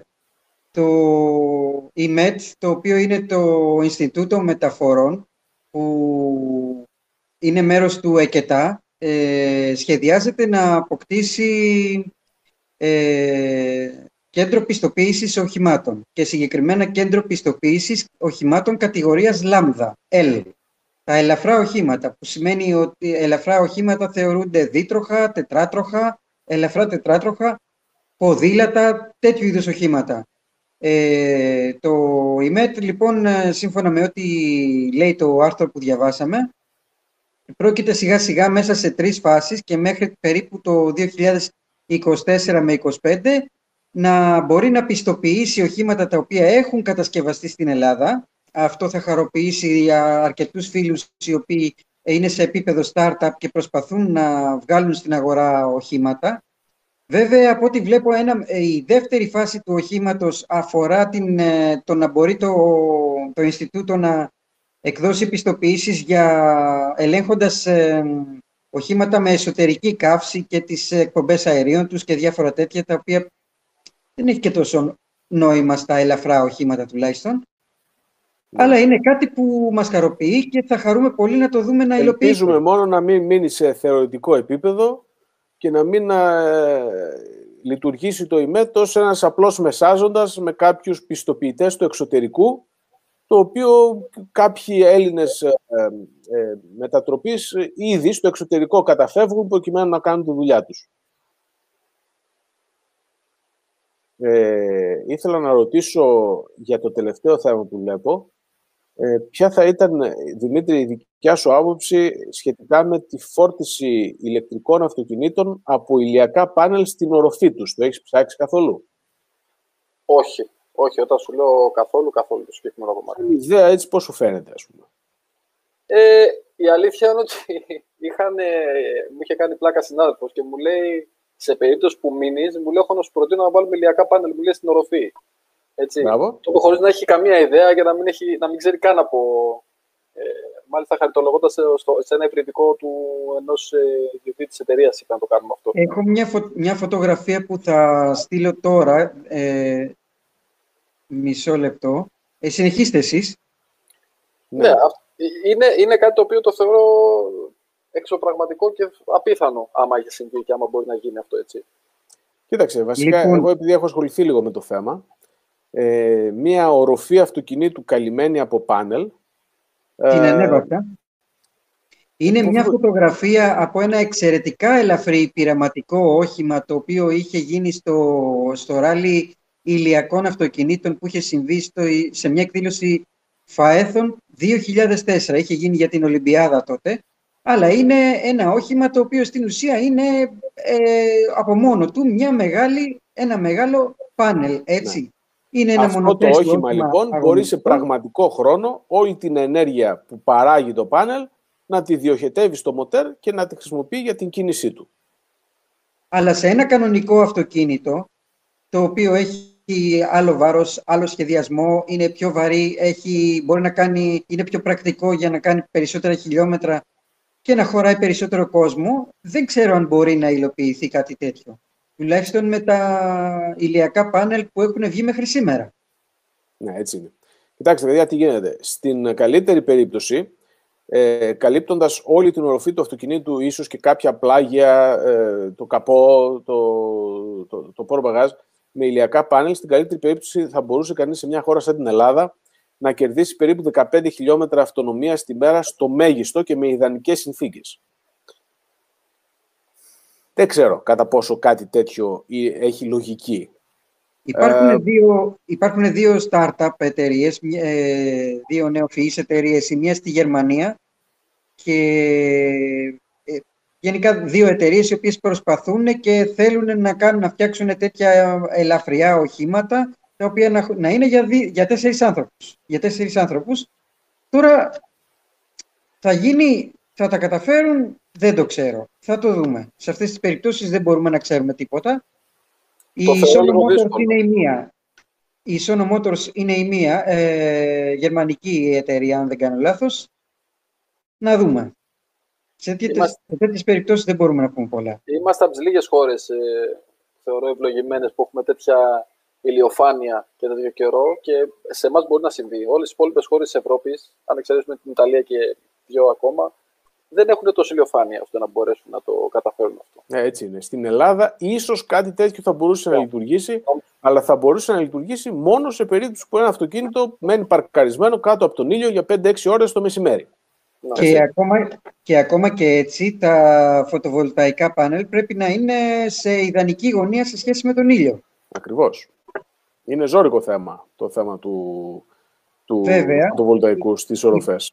Υπάρχουν ήδη κάποια οχήματα που έχουν κάποια μικρά φωτοβολταϊκά επάνω στις οροφές τους, οι οποίες, τα οποία όμως είναι για να τροφοδοτούν κάποιο ανεμιστηράκι εσωτερικά για, για την ψήξη ή για το air condition, για τέτοια πράγματα, για βοηθητικά κυκλώματα του αυτοκινήτου, όχι για να φορτίζουν την κύρια μπαταρία κίνησης.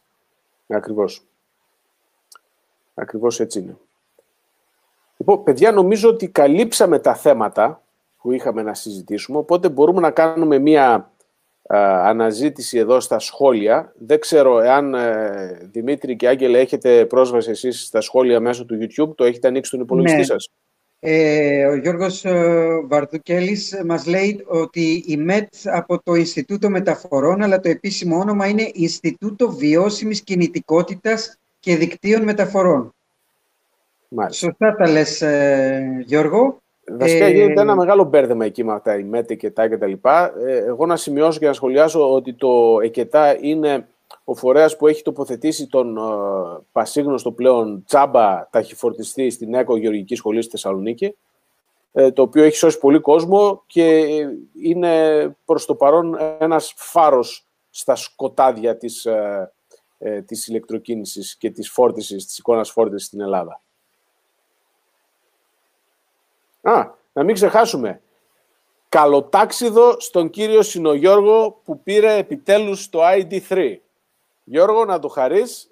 Όποτε έρθεις προς τα πάνω, εννοείται θα έρθεις να δοκιμάσεις ε, την φιλοξενία μας και να φορτίσεις στον σταθμό που παρέλαβα σήμερα από τον uh, Κώστα τον Τζακογιάννη από την uh, Armet Mobility για να κάνουμε κάποιες δοκιμές εδώ και να ενημερώσουμε φίλους μας ηλεκτρολόγους για το πώς θα μπορέσουν να ασχοληθούν πλέον και να εξειδικευτούν στα καινούργια αυτά κόλπα που έρχονται. Πολύ ωραίο χρώμα κιόλας, Γιώργο, επέλεξες. Ενδιαφέρον και το Citroën e Berlingo, μας λέει ο Δημήτρης Βάλ. Ναι, και βέβαια όλα τα, τα επαγγελματικά οχήματα, τα βανάκια, όλα αυτά, έχουν μια πρόσθετη πρακτικότητα σαν ηλεκτρικά. Είναι, έχουν και ε, καλύτερο, καλύτερο οικονομικό όφελος όταν είναι σε στόλους. Το Xiaomi είναι καλό για ταξί τώρα που με την πανδημία επιτρέπουν μόνο ένα άτομο μέσα. Είναι σωστή παρατήρηση, αλλά η πανδημία είναι κάτι που δεν ξέρεις πόσο θα κρατήσει και δεν ναι, μπορεί μια εταιρεία ταξί να επενδύσει σε κάτι Πολύ μόνο για την σχόλιο. Ε, επίσης βλέπω ένα σχόλιο στο live του YouTube το οποίο θα πρέπει να μας το απαντήσει ο Δημήτρης.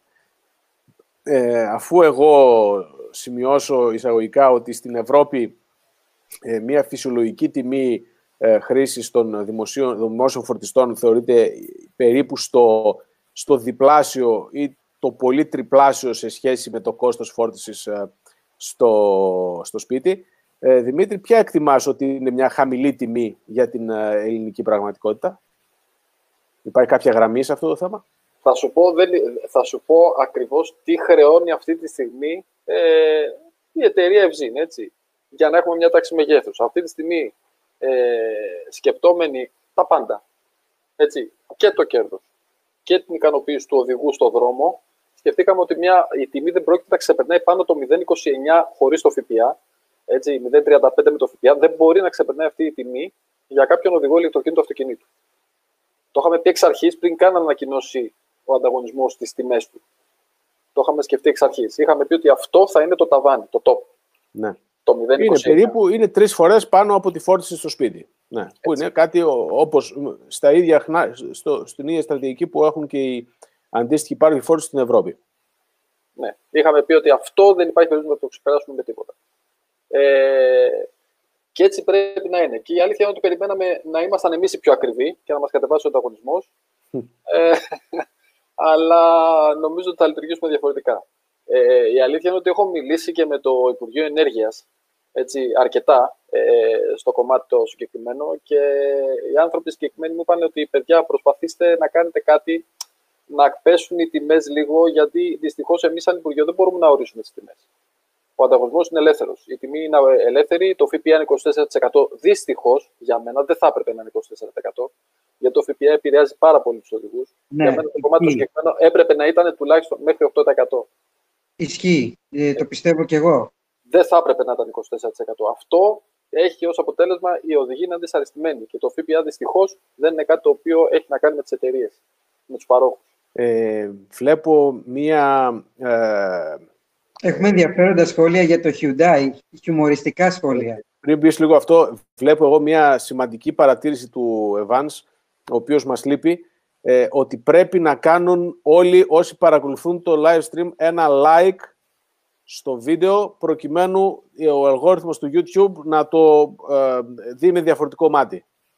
Για πάμε να δούμε. Μόνο 15 likes έχουμε και βλέπω ότι έχουμε μέχρι και 45 ε, άτομα μας έχουν παρακολουθήσει σήμερα. Για πες τι λένε για το Ionic, ε, Άγγελε; Για το Ionic που δείξαμε το, το προηγούμενο λένε Pony, Hyundai Pony. επειδή, έχει, επειδή έχει τις γωνίες Ωραίο, και τις ναι. καταλαβες. ναι, ναι. Ωραίο. Επίσης μας ρωτάνε για κάποιο λόγο για τον ήχο του.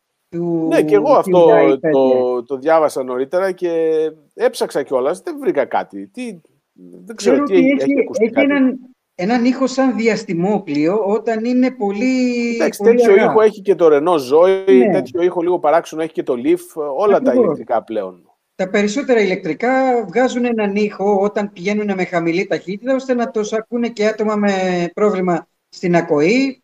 Ε, επίγον, Άγγελε, να σημειώσω ότι κλείνουμε σε λίγο τη μία ώρα και ναι. υπάρχει περίπτωση να πέσει το stream. Εάν πέσει το stream, ε, επειδή έχουμε καλύψει τα, τα ζητήματα τα οποία θέλαμε να συζητήσουμε, ε, προσκαλούμε όλους να μπουν στο, ε, στο δωμάτιο που είναι κάτω στην περιγραφή του YouTube Video Live.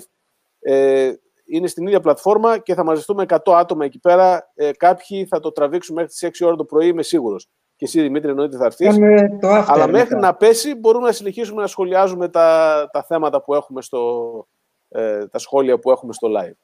Και το Honda E επίσης δίνει μπρίζα, γράφει κάποιος; Ναι, ε, είναι κάτι, όντως το Honda E δίνει μπρίζα και μάλιστα ο Bjorn Νίλαντ, ο Tesla Bjorn, ο YouTuber με τα Tesla, έκανε δοκιμή να φορτίζει από το Honda E το Tesla του. Καλά, αυτός είναι άρρωστος, δηλαδή τέτοια πράγματα ούτως είναι ο Γιώργος δεν τα κάνει.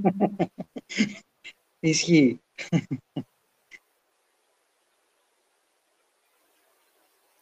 Α, για το, το ηχοσύστημα λέει. Κάποιος, το κάποιος μου λέει ότι... Κάποιος μου λέει, αυτό μάλλον για, α, για, το, ηχοσύ, για το ηχοσύστημα λένε. Μάλιστα. Ναι. Δεν ξέρω, δεν έχω ακούσει κάτι. Μάλιστα. Δεν το έχω ψάξει. Η αλήθεια είναι ότι το ηχοσύστημα είναι κάτι που τουλάχιστον με μένα προσωπικά... Πάντως, εγώ και από το LEAF του 2013 είμαι εξαιρετικά ικανοποιημένος από το ηχοσύστημα. Βέβαια, δεν είχα ποτέ αυτοκίνητο με subwoofer και 50 ηχεία στο χώρο. Δεν ξέρω αν κάποιος εδώ, Δημήτρη, εσύ έχεις κάποια σχετική εμπειρία. Πολλοί λένε ότι το Model 3 έχει πάρα πολύ καλό ήχο ακόμα και στην απλή του έκδοση. Κοίταξε, εγώ, εγώ είχα και σύστημα πολύ καλό παλιότερα. Έτσι. Ε, Είσαι τώρα... της γενιάς αυτής, ναι. Ε, είμαι μεγάλος, μην με βλέπετε έτσι. Μικρονίκη. Ε, ναι, ναι. λοιπόν, είμαι 43 ήδη. Έτσι, Α, λοιπόν. μας πιάνεις και εσύ, μας, μας πλησιάζεις. Ναι, ναι, ναι. Είμαι, είμαι 43. Λοιπόν, ε, ε, πέρασα τη γενιά με τα subwoofer και τα λοιπά, με τα χαμηλώματα, με 17 ριζάντες, με, με, με, με. με.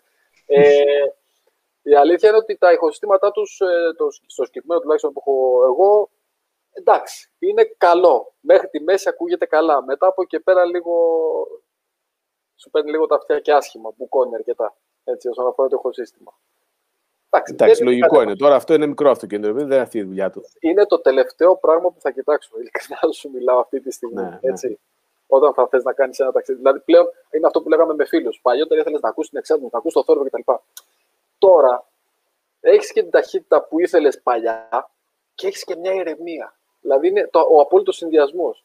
Έχω την ταχύτητα την ώρα που τη θέλω και έχω και την ηρεμία μου όταν πραγματικά τη ζητούσα και παλιότερα, αλλά περισσότερο τώρα. Είναι πολύ σημαντικό αυτό. Δεν το συζητάμε. Δεν το συζητάμε. Ε, ένα τελευταίο πριν κλείσουμε εγώ που ήθελα να πω, ε, εμάς τουλάχιστον ε, και εμένα προσωπικά έτσι, γιατί προσωπικά σαν Δημήτρης θα μιλήσω. Προσωπικά σαν Δημήτρης που θέλω να στήσω σημεία γενικότερα στην ε, Ελλάδα, παντού. Θέλω ε, και μέσα από το, τη σελίδα σας εδώ που μιλάτε πολύ, όπου βλέπετε ότι δεν υπάρχει κάτι και λέτε παιδιά έχουμε έλλειψη εκεί. Αν θεωρείτε ότι υπάρχει κάτι, να το κυνηγήσω προσωπικά, να βάλω εκεί σημείο. Λοιπόν, μια και το αναφέρεις στο θέμα, θα κάνω εγώ τώρα. Ε, υπάρχουν αυτή τη στιγμή δύο μεγάλα κενά. Θα κάνω τώρα διαμοιρασμό της οθόνης μου. Ωραία. Βέβαια, για το, ένα, για το ένα κενό έχουμε μιλήσει και μαζί και κάναμε κάποιες προσπάθειες οι οποίες στο παρόν ε, απέβησαν άκαρπες, αλλά έχω ε, εντοπίσει ένα δεύτερο, το οποίο είναι πάρα πολύ σημαντικό. Το χάρτη του Black το κοιτάμε και για αυτό το λόγο, έτσι. Λοιπόν, για δέστε εδώ πέρα τώρα τι γίνεται. Α, κοίτα εδώ τι γίνεται τώρα, έτσι. Για δες αυτό το ωραίο κενό. Είναι φανερό ότι υπάρχει ένα κενό. Υπάρχει χαρακτηριστικό κενό. Στην περιοχή της Ασπροβάλτας υπάρχει μεγάλο κενό. Είναι βέβαια δύο φίλοι εκεί οι οποίοι παρέχουν οικιακή φόρτιση. Δεν έχω αυτή τη στιγμή ενεργοποιημένο στου οικιακούς φορτιστές στο Plugshare, αλλά δεν είναι αυτή η λύση. Έτσι. Αυτό θα το κάνει ο άλλος μόνο για, για την παρέα. Εκεί υπάρχει μεγάλο κενό το οποίο κάπως θα πρέπει να το αντιμετωπίσουν είτε εσείς της Evzin είτε οι άλλοι. Και το δεύτερο μεγάλο κενό για το οποίο μιλάμε και είναι πάρα πολύ σημαντικό. Έχει και παραλία εκεί, αυτό βλέπω. Έχει, έχει ενδιαφέροντα σημεία για να βάλεις. Κοιτάξτε αυτό το κενό τώρα, έτσι. Και αυτό το κενό είναι πολύ ενδιαφέρον, το οποίο είναι ένα κενό, δηλαδή πηγαίνοντας προς Γιάννενα, ε, πριν ανέβεις στον ορεινό όγκο ε, και φτάσεις στην Πίνδο, υπάρχει πολύ μεγάλο πρόβλημα. Πρέπει να φορτίσεις. Πώς θα ανέβεις mm. χωρίς γεμάτη μπαταρία. Δημιουργείται πρόβλημα. Και το, Αυτά... ιδανικότερο είναι, και το ιδανικότερο πιστεύω είναι να επιλεχθεί ένα σημείο το οποίο να έχει και κάτι εκεί πέρα. Κάποιο ενδιαφέρον, μην είναι στη μέση Κοίταξε, του Ούτως ή άλλως η εταιρεία στην οποία εργάζεται ο Δημήτρης, η Evzin, ναι. δεν είναι εταιρεία που θα βάλει ε, φορτιστή ναι, πάνω στην Εγνατία. Έτσι. Θα ναι. βάλει φορτιστή σε κάποιο σημείο κοντά εκεί. Θα Έτσι, βάλουμε που... και στην Εγνατία. Πίστεψε με μας. Πώς θα βάλεις, φίλε; Για πες λίγο. Όλα, όλα. Ε, ε, κοίταξε, θέλω, όχι. Έχεις έγκριση να μας κάνεις τέτοια ανακοίνωση; Όχι, όχι, όχι. όχι, όχι. θέλω, να πω, θέλω να πω ότι δεν κοιτάμε, ε, κοιτάμε όλα τα σημεία. Δεν ε, στοχοποιούμε συγκεκριμένα. Τι εννοώ; Ε, εγώ σημειώνω την Εγνατία, γιατί η Εγνατία είναι ο μόνος ελληνικός αυτοκινητόδρομος ε, που είναι 1500 χιλιόμετρα. Πώς είναι, από τη μια άκρη της χώρας ε. στην άλλη, ο οποίος έχει ένα ΣΕΑ, ένα σταθμό εξυπηρέτησης αυτοκινητιστών επίσημα. Έτσι, έχει 5-6 σημεία πάρκινγκ ναι, τα ναι, οποία ναι. είναι ερημιά και έχει ένα ΣΕΑ με πρατήριο. Το τι θα γίνει εκεί δεν ξέρω. Θα δούμε. Θα δείξει δουλειά. Ωραία, πρόκληση και αυτό. Το βάζω σαν πρόκληση. Λοιπόν, ένας φίλος, ε, ο Εύαν Πασκάλ, μας λέει να δείξουμε αυτό γιατί αυτό είναι το πρώτο Hyundai Pony. Αν δεν κάνω λάθος, μισό λεπτό να το ανεβάσω.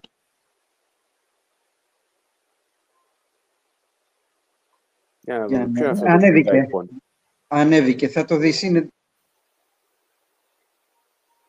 Για να το δω. Όπα. Τι, Όντως, αυτό, αυτό έχει σχέση με αυτό που δείξαμε πριν. Ε, ο ναι. κύριος Εύαν Πασκουάλ, πάντα ενημερωμένος, έχει ε, για ακόμη μια φορά δίκιο. Είναι αυτό εδώ το πράγμα. Το Hyundai Pony, λοιπόν. Πολύ ενδιαφέρον. Το πρώτο Hyundai Pony. Και όντως έχει και αυτό κοινά χαρακτηριστικά με το Ionic 5. Να σημειώσω εδώ ότι το Ionic 5 είναι στην ουσία ένα subsidiary της Hyundai, γιατί θα βγάλει Ionic 1, 2, 3, 4, 5. Δεν ξέρω αν το ένα είναι το υφιστάμενο Ionic που βγαίνει σε θερμικό, υβριδικό και ηλεκτρικό αμυγός. Ε, αλλά είναι δηλαδή στην ουσία μια υπομάρκα της Hyundai πάνω στην οποία θα παράγονται από εδώ και πέρα όλα τους τα ηλεκτρικά οχήματα.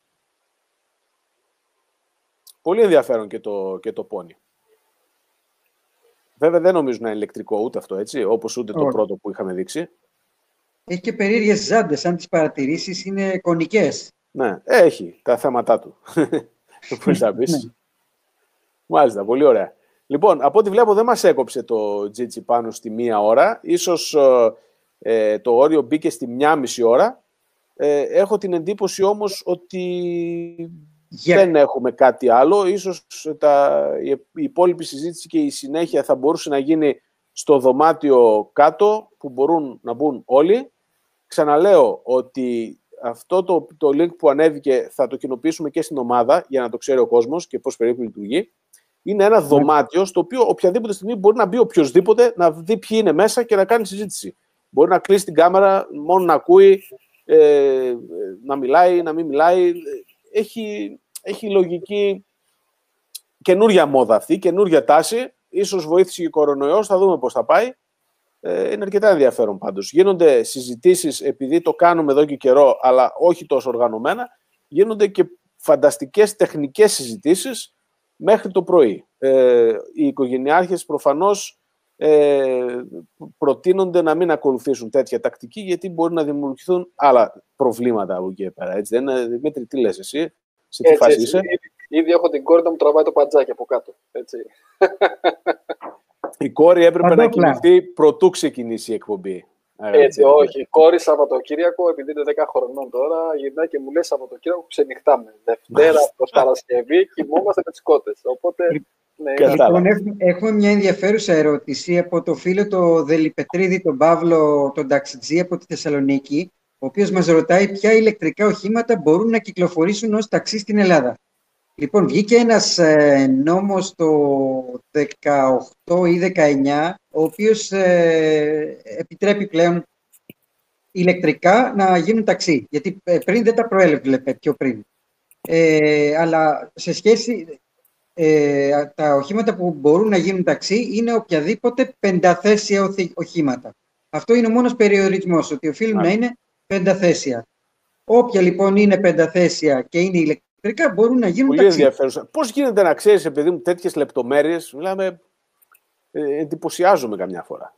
Είχα διαβάσει εκείνο τον νόμο τότε που βγήκε και τον είχα κάνει share και στην ομάδα, αλλά παρατηρούσα ότι διάφορα μέσα δεν τον αναφέρανε τόσο πολύ.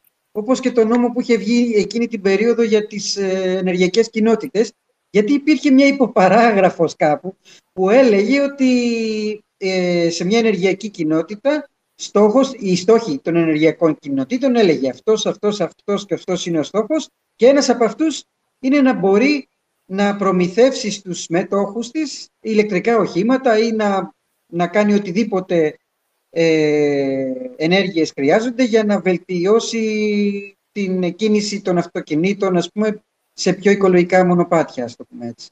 Δηλαδή και εγκατάσταση σταθμών μπορούν να γίνουν και διάφορα άλλα πράγματα. Μάλιστα, πολύ ενδιαφέρον. Ε, βέβαια, εγώ στην αρχή, όταν άρχισε να αναφέρεις την ερώτηση, νόμισα ότι ρωτούσε ο φίλος επαγγελματίας ποια ηλεκτρικά αυτοκίνητα προτείνουμε σαν ταξί; Ε, αυτό βέβαια το είχαμε συζητήσει και σε ένα άλλο live, ε, εκτός από Tesla, το οποίο εννοείται ότι προτείνονται, και αυτά τα καινούργια, το, το, το Ionic 5 πιστεύω θα ήταν εξαιρετικά κατάλληλο για κάτι τέτοιο. Ε, έχω την αίσθηση πως το αμέσως επόμενο κατάλληλο αυτοκίνητο για ταξί είναι το Nissan Leaf. Και αυτό επειδή είναι σε απόψεις μεγέθους και χώρων αμέσως μετά το Tesla. Εσύ, Δημήτρη, ναι. έχεις κάτι άλλο που υπόψη σου το οποίο θα ήταν κατάλληλο για έναν επαγγελματία; Αυτό το ίδιο αυτό θα έλεγα και εγώ ακριβώς. Το Ioniq και το Tesla αυτή τη στιγμή. Γιατί είναι αυτά στα είδη, κοντά στα είδη υπάρχουν μεγέθη που στα, στα αντίστοιχα βενζινοκίνητα αυτοκίνητα. Δεν νομίζω ότι υπάρχουν κάποια άλλα τα οποία δηλαδή δεν μπορείς να πάρεις στον Golf τώρα το ID3 να πάει ταξί. Μια ενδιαφέρουσα πληροφορία είναι ότι κάποιος λέει ότι στο κινούμε ηλεκτρικά υπάρχει λίστα. Τώρα λίστα εννοεί για ταξί; Μάλλον αυτό εννοεί. Ναι και κατά πάσα πιθανότητα θα ακολουθεί τις βασικές αρχές που περιέγραψες, ε, Άγγελε. Mm. Ναι, γράφει και άλλος φίλος. Παύλο, σαν ταξί μπορούν να κυκλοφορήσουν όλα τα ηλεκτρικά οχήματα που έχουν πάρει έγκριση τύπου, εντάξει αυτό εννοείται, από το Υπουργείο και έχουν τα χαρακτηριστικά που προβλέπονται για ένα ταξί. Χαρακτηριστικά είναι να έχει πέντε θέσεις και από εκεί και πέρα μπορεί να είναι ό,τι, ό,τι είδους ε, όχημα θέλει. Μπορεί να είναι SUV, μπορεί να είναι station wagon, μπορεί να είναι sedan, εκεί δεν, δεν, τους, δεν σε περιορίζει. Ε, ίσως όντως, Evans, να ξεχάσαμε το Kia e-Niro, το οποίο είναι αρκετά πιο μεγάλο από το Hyundai Kona. Μπορεί όντως και το e-Niro να είναι κατάλληλο για ταξί. Ναι, αυτό ίσως να είναι το... Ναι. Το Kona Χρυσοβαλάντι είναι τελικά μικρό. Είναι μικρότερο από το Leaf το Kona. Ε, είναι SUV, είναι μικρό SUV. Δεν θα έλεγα ότι είναι κατάλληλο για ταξί. Ε, είναι πενταθέσιο, αλλά είναι λίγο στενό και έχει και μικρότερο χώρο αποσκευών. Πολύ μικρό χώρο αποσκευών έχει. Μάλιστα. Κύριε, νομίζω ότι μπορούμε να το κλείσουμε. Πιστεύω ότι πήγε αρκετά καλά σήμερα το live. Πάλι τα likes ναι. βλέπω δεν είναι αρκετά. 31. Έπρεπε να είναι τουλάχιστον 50 αυτή τη στιγμή.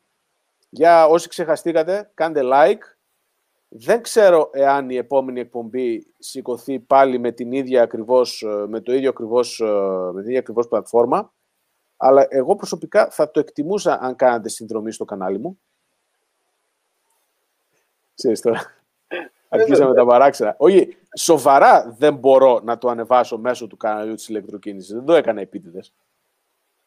Δεν ξέρω ακριβώς τι γίνεται. Ίσως επειδή δεν είμαι ο κάτοχος, αλλά είμαι ο διαχειριστής, πρέπει να μπει κάποιος από το Google account της ηλεκτροκίνησης. Θα δούμε πώς θα το χειριστούμε. Απλά επειδή έγινε τελευταία στιγμή αυτό το setup, αλλά έχω την εντύπωση ότι ήταν σχετικά ομαλή η, η, η εκπομπή αυτή. Ε, βγήκε αρκετά οργανωμένη. Καλό αυτό. Πώς σας φάνηκε, παιδιά; Ρωτάς εμάς; Όχι, πούμε. ρωτάω τους φίλους που μας παρακολουθούν και περιμένω να ανταποκριθεί κάποιος. Βέβαια, να έχουμε όλοι υπόψη μας ότι υπάρχουν γύρω στα 15 με 20 δευτερόλεπτα καθυστέρηση. Ε, πιστεύω, πιστεύω είχε ενδιαφέρον. Και βγαίνει κατευθείαν στο YouTube, μένει εκεί. Θα ενημερώσουμε λίγο τις, ε, τις πληροφορίες με τα κεφάλαια. Θα καθίσουμε λίγο αργότερα να τα... Ε, και θα, εννοείται ότι θα το μετακινήσω και στο, και στο κανάλι της, ε, και στο κανάλι της ε, ηλεκτροκίνησης. Στην αρχή όντως δεν είχε ήχο το βίντεο. Ε, κάπου ναι. είχε πάρει το μάτι μου μία λειτουργικότητα που μπορούσα να παίξω και τον ήχο, αλλά μετά εξαφανίστηκε. Δεν ξέρω, θα δούμε πώς θα το κάνουμε. Ε, Δημήτρη, τίποτα, κά, κάτι για το κλείσιμο από σένα; Ένα κλείσιμο για μένα είναι ότι θέλω να πω στους φίλους της ε, σελίδας εδώ είναι ότι και εμείς σαν εταιρεία προσπαθούμε, ξαναλέω, να είμαστε κοντά στον οδηγό πρώτα απ' όλα. Έτσι, είμαστε πλατφόρμα και θέλουμε να εξυπηρετούμε τους οδηγούς. Αυτός είναι ο σκοπός μας. Και Στη τώρα, δική σας πλατφόρμα, από ό,τι ξέρω, μπορούν να συνδεθούν και ιδιωτικοί σταθμοί.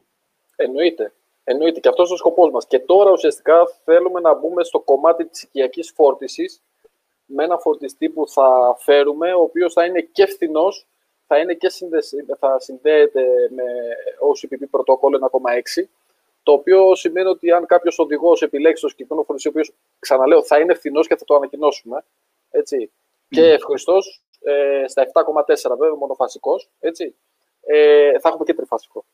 Ε, θα έχει τη δυνατότητα ο οδηγός αυτός μέσα από τη πλατφόρμα να, να έχει και κέρδος μέσα από τις υπόλοιπες φορτίσεις του δικτύου μας. Θα τα ανακοινώσουμε όλα αυτά σιγά σιγά και μέσα από το site μας. Ε, κάνουμε και διαφημίσεις γενικότερα και στο ραδιόφωνο. Μάλιστα. Ξεκινάει δηλαδή, ξεκινάτε να χτίζετε ένα ολόκληρο οικοσύστημα γύρω από τη φόρτιση. Ακριβώς. Και ο στόχος μας για το 2021 είναι να μπουν τουλάχιστον, ε, εγώ το είχα πει επί το μήνυμο 50 σταθμοί στην Ελλάδα. Ε, ο στόχος μας είναι 200. Έτσι, Έχετε κάποια πρόβλεψη και για ταχυφόρτιση, για DC φόρτιση; Για ταχυφόρτιση ήδη έχει τοποθετηθεί, δεν έχει ανακοινωθεί. Έτσι, έχει τοποθετηθεί στο, βέβαια στην περιοχή των ε, Καλυβίων. Ε, είναι στη σύνδεση αυτή τη στιγμή. Ποια Έχω... Καλύβια λες τώρα εσύ; Καλύβια Αττικής. Μάλιστα. Στο Μαρκόπουλο δίπλα. Ναι. Ε, έχουμε στην, ε, ε, στην Αράχοβα που δεν έχει συνδεθεί ακόμα, γιατί ο Δήμος δεν έχει ρεύμα. Ναι, ναι, τον έχουμε βγάλει και στο Plug Share αυτόν ως υποκατασκευή. Μέσω της Ευζήν είναι και αυτός. Ε, είμαστε πολύ κοντά στο να πούμε Γουμενίτσα. Ε, Επειδή βλέπω ότι θα κάνετε και κάποιες δικές σας εισαγωγές, ίσως να άξει το κόπο να κοιτάξετε σε κάποιους, να, να κοιτάξετε για επιχειρήσεις, ξενοδοχεία και συναφείς χώρους, ε, κάποιους σταθμούς, ε, βέβαια περισσότεροι κινέζικοι είναι αυτοί, αλλά είναι DC σταθμοί στα 20 με 25 κιλοβάτ, αλλά είναι DC σταθμοί, που σημαίνει ότι οποιοδήποτε αυτοκίνητο θα φορτίζει με 25 κιλοβάτ, ανεξαρτήτως αν είναι μονοφασικό, τριφασικό ή οτιδήποτε, το οποίο είναι πάρα πολύ βολικό, είναι κάτι πολύ συγκεκριμένο, μπορεί κάποιος πολύ εύκολα να εκτιμήσει ε, πόσο, τι εμβέλεια θα πάρει ανά ώρα φόρτισης κτλ. Και, και πιστεύω ότι είναι κάτι βολικό. Βέβαια, δεν ξέρω κατά πόσο θα σε ενδιαφέρει σαν εταιρεία, επειδή δεν είναι γνωστή η αξιοπιστία τους, αλλά αυτό είναι κάτι το οποίο ενδεχομένως θα πρέπει να το δείτε εσείς.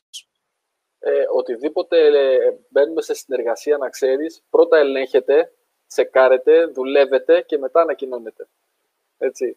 Άμα δεν γίνουν όλα αυτά, ε, δεν μπορώ να πω τίποτα. Άρα, οτιδήποτε σταθμό και να συνεργαστούμε δεν έχει να κάνει να είναι κινέζικος ή όχι. Ξέρουμε πάρα πολύ καλό ότι το 90% των υλικών, ακόμα όπου και να είναι, είναι κινέζικα, διότι κατασκευάζονται στην Κίνα με τεχνογνωσία της αντίστοιχης χώρας. Έτσι. Υπάρχουν ποιότητες και ποιότητες, ακόμα και στα κινέζικα. Υπάρχει ποιότητα Α, που είναι top. Ε, έχουμε, έχουμε δει φορτιστή κινέζικο, ο οποίος είναι, δεν θέλω να πω εταιρεία, ο οποίος μέσα εσωτερικά είναι καταπληκτικός, στιβαρός σε σχέση με πρωτοκλασσά τους φορτιστές που έχουμε εδώ στην Ελλάδα. Μάλιστα. Έτσι. Λοιπόν, παιδιά, τελειώσαμε για σήμερα. Ε, Τελειώσαμε για σήμερα. Μπορείτε να συνδεθείτε στο άλλο δωμάτιο το οποίο υπάρχει στην περιγραφή του βίντεο.